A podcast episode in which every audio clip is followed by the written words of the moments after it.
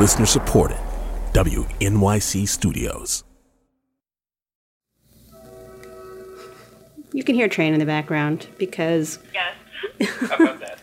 All right, Okay, Andrea, you're there. Frank, you're there. I'm here. we're here.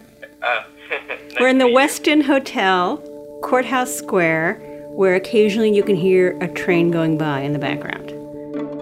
Hi, everyone. It's Ilya Marritz from WNYC with the Trump Inc. podcast Extra. Trump Inc. from WNYC and ProPublica is an open investigation into the business ties behind the Trump administration. But let's call this conversation Manafort Inc. Paul Manafort was Donald Trump's campaign chairman for three critical months in 2016, including the Republican convention. For a decade before that, he did political work in Ukraine, including the successful presidential campaign of Viktor Yanukovych before that man was toppled from power. And it's the money Manafort made from that work that is now under the microscope in a Virginia courtroom, where Manafort is accused of tax fraud, hiding cash in offshore accounts, and also bank fraud, lying on loan applications. This trial is getting a lot of coverage. There are plenty of places you can go for minute by minute updates. What we're going to do now is look at the big picture. How did Paul Manafort make himself so valuable to the Ukrainians? Who was he to Donald Trump? And how does this trial add to our understanding of Robert Mueller's Russia investigation? With me now, Andrea Bernstein, my co host and my co reporter when we at WNYC started looking at Manafort's perplexing New York real estate deals all the way back in the spring of 2017. Hi, Andrea. Hey, Ilya. And also Franklin Foer, a staff writer at The Atlantic. I'm a huge admirer of your reporting on Paul Manafort.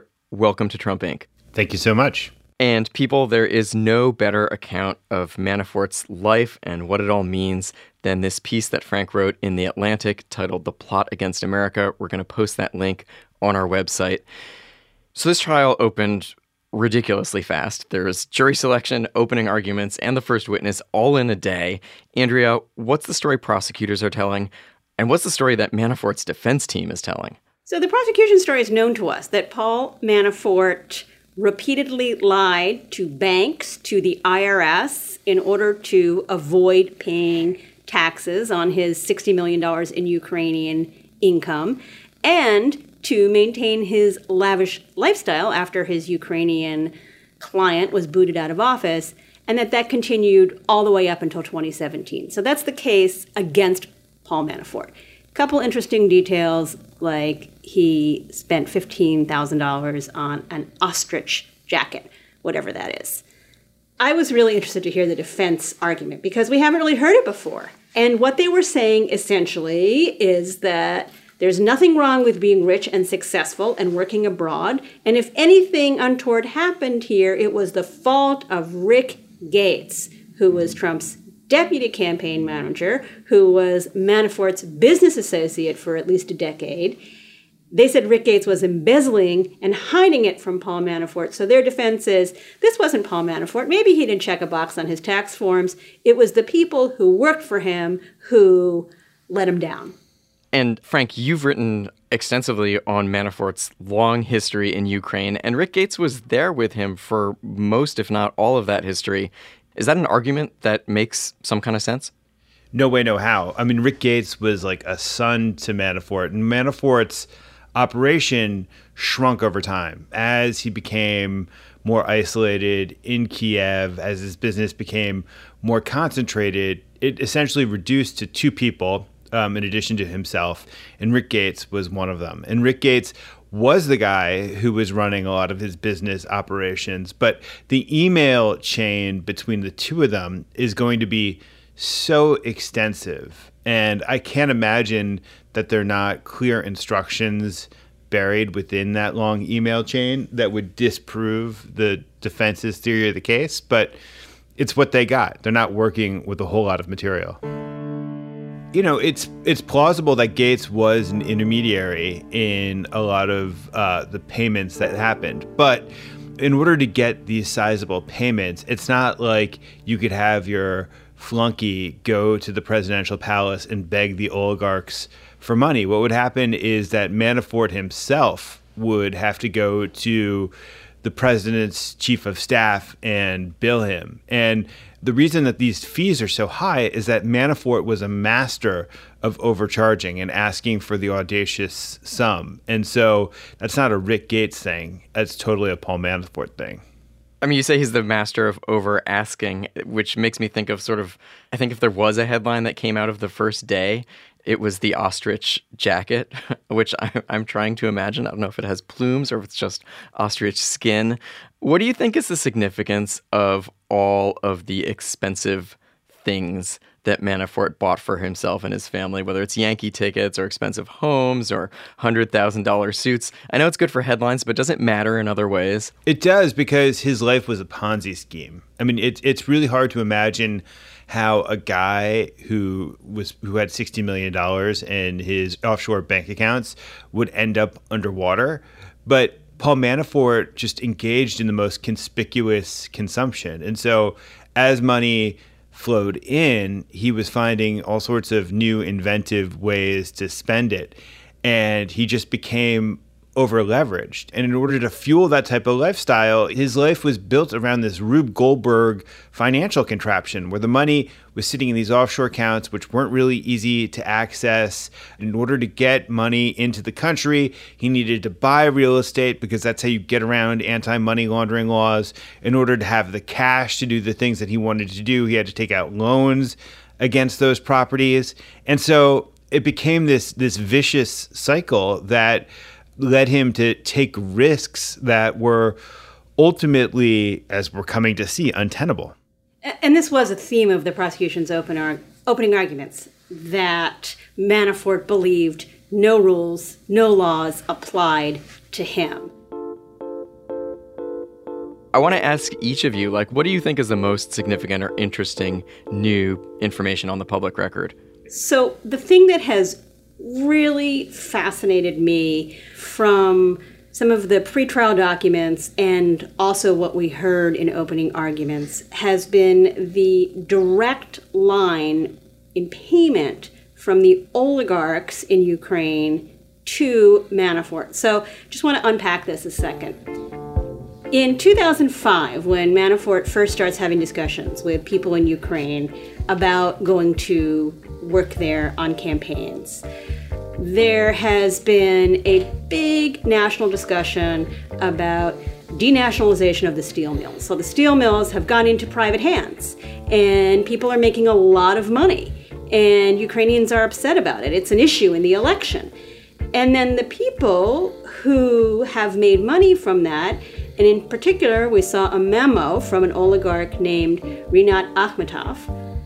He reaches out to Manafort, and Manafort sends a memo, which is now in the court filings, and it we expect it to be introduced into trial, in which Manafort speaks directly to this oligarch about the obstacles facing the oligarch's favored political party, the Party of Regions. It's totally fascinating. He basically says, You guys lost this last election. This sort of sucks for you. Here is how to get your team back in if you want to be winning again. Right. So people made a lot of money from privatization.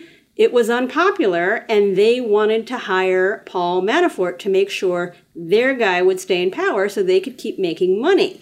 It's as if the head of Exxon directly hired the political consultant because the president of the United States was voting in tax situations that were unfavorable to fossil it, fuel. It's, it's it's actually even worse than that because these guys were gangsters who actually blew up political opponents allegedly, um, and that's the way that they were able to privatize these industries. That you had these vicious war for the resources of the post-Soviet. There was an actual conflict. It was, it was actually it was actual gang warfare was the way in which these guys procured their nationalized properties. And so when there was a revolution and the revolutionaries came in and said, you know, we want things to be done the right way, they needed to defend themselves against arrest. They needed to protect their steel mills. And the way they did that was politically. And they were kind of flailing until Paul Manafort came on the scene. In fact, when Manafort came on the scene, the the oligarch you're talking about had to relocate to Vienna because it wasn't safe for him to be in Ukraine, and uh, he was dividing his time between Monaco and Vienna. And Manafort was advising him to take all of his operations into Austria in order to create a shadow operation in case this nationalization actually happened. And a lot of the meetings that Manafort was conducting with these oligarchs had to take place in Moscow because it was unsafe, they felt like, to conduct them in Kiev.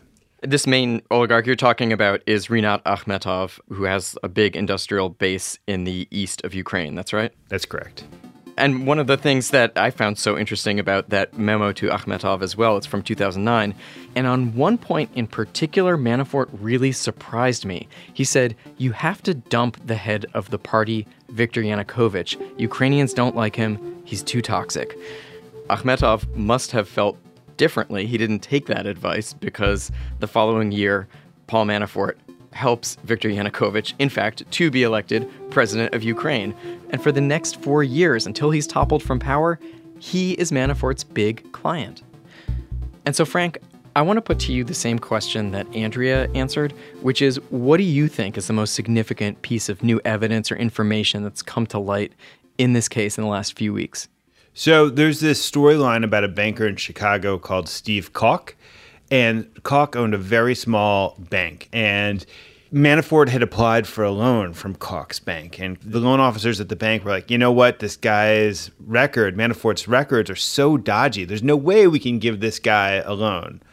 And then in early August of 2016, Steve Calk ends up as one of 13 official economic advisors to the Trump campaign, a pretty cush job. Fancy that.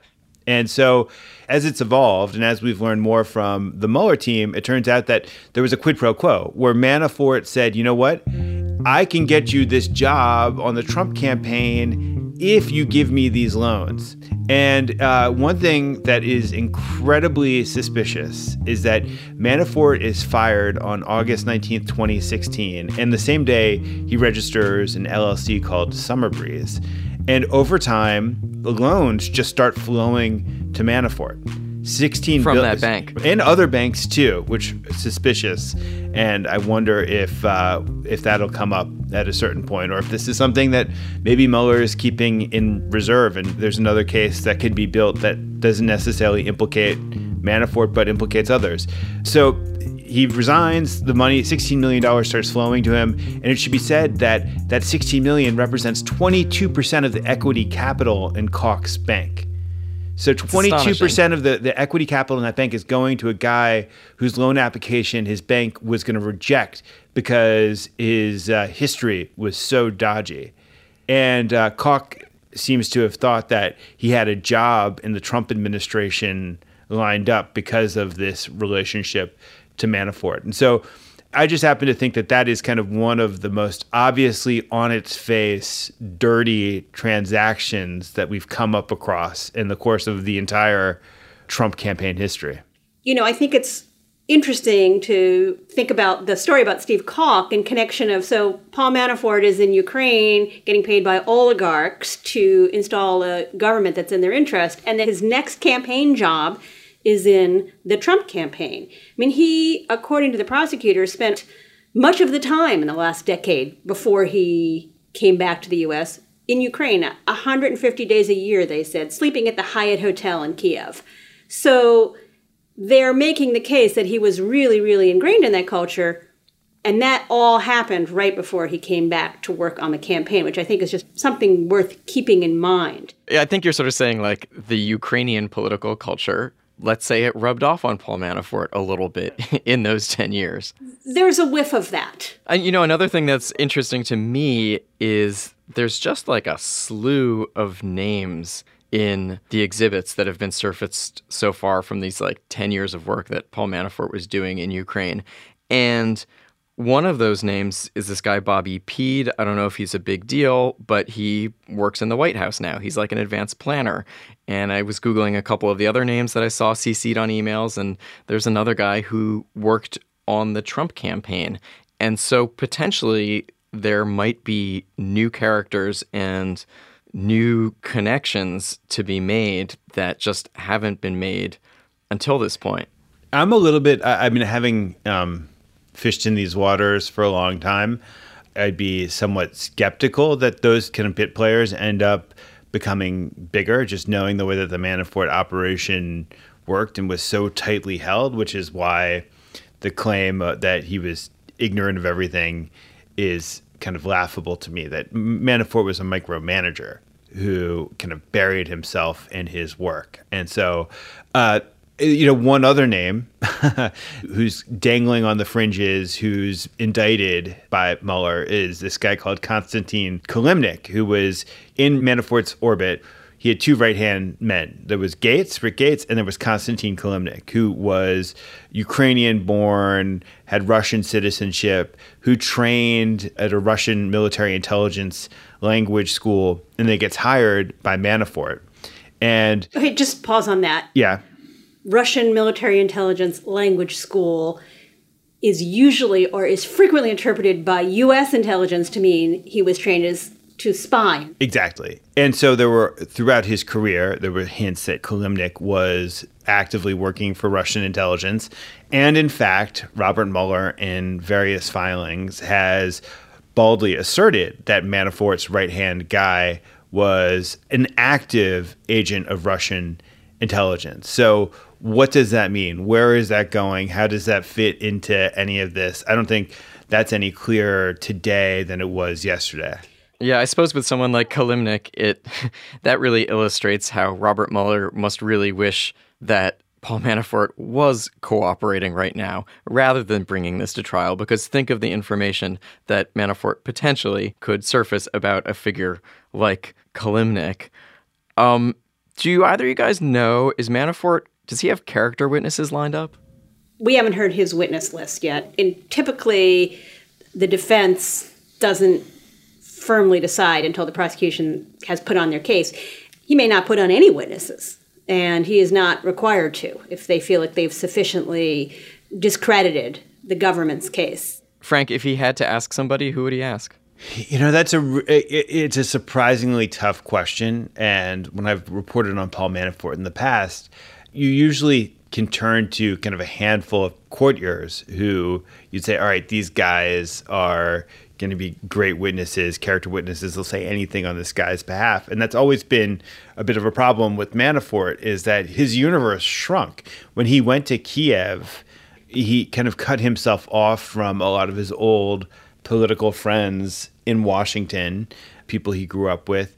You can't really put his old uh, comrade, his old uh, partner, Roger Stone, on the stand because he has his own problems and he's kind of in the hot seat with Robert Mueller. Gates would have been a character witness, but he's flipped on Manafort. And then a lot of people I know who know Manafort well kind of say, you know, he's a great guy, but I can't say he didn't do this. Right. Anybody who knows him and his work well kind of knows, I guess, that he specialized in working with some pretty unsavory characters, actually, and helping to make them politically palatable. That was kind of his business. So I guess if you knew him in a business context, that's what you knew him to do. Right. And you knew that he was a guy who, as the, the prosecution described yesterday, acts with impunity. That's been his style. He, it's his swagger. It's a source of his business acumen. Is that he's always been willing to push the envelope. Andrea, was Manafort's family in the courtroom yesterday? Uh, his wife, Kathleen, was there, and a friend of hers. Uh, they were wearing black. I've, uh, just knowing Paul Manafort, I bet her choice of dress was directed by Paul Manafort because that's the type of thing he thinks about. Why do you think he didn't wear socks? because that's also part of his shtick is that he was like the guy in Washington who didn't wear socks because when he was in Cannes or Nice or wherever, that's what the jet set does. How do you think this trial is looking for the occupant of the White House right now? How do you think Donald Trump is watching this trial at this moment? This trial does appear to be centering tightly on the evidence of bank fraud and tax fraud. That's what the prosecution has to prove. That doing that, and we've seen their exhibit list, does not depend on bringing in the Trump presidency in any way. So, if you're Donald Trump, maybe you are thinking, okay, this is a man who committed tax fraud, this is a man who committed bank fraud. What does it have to do with me?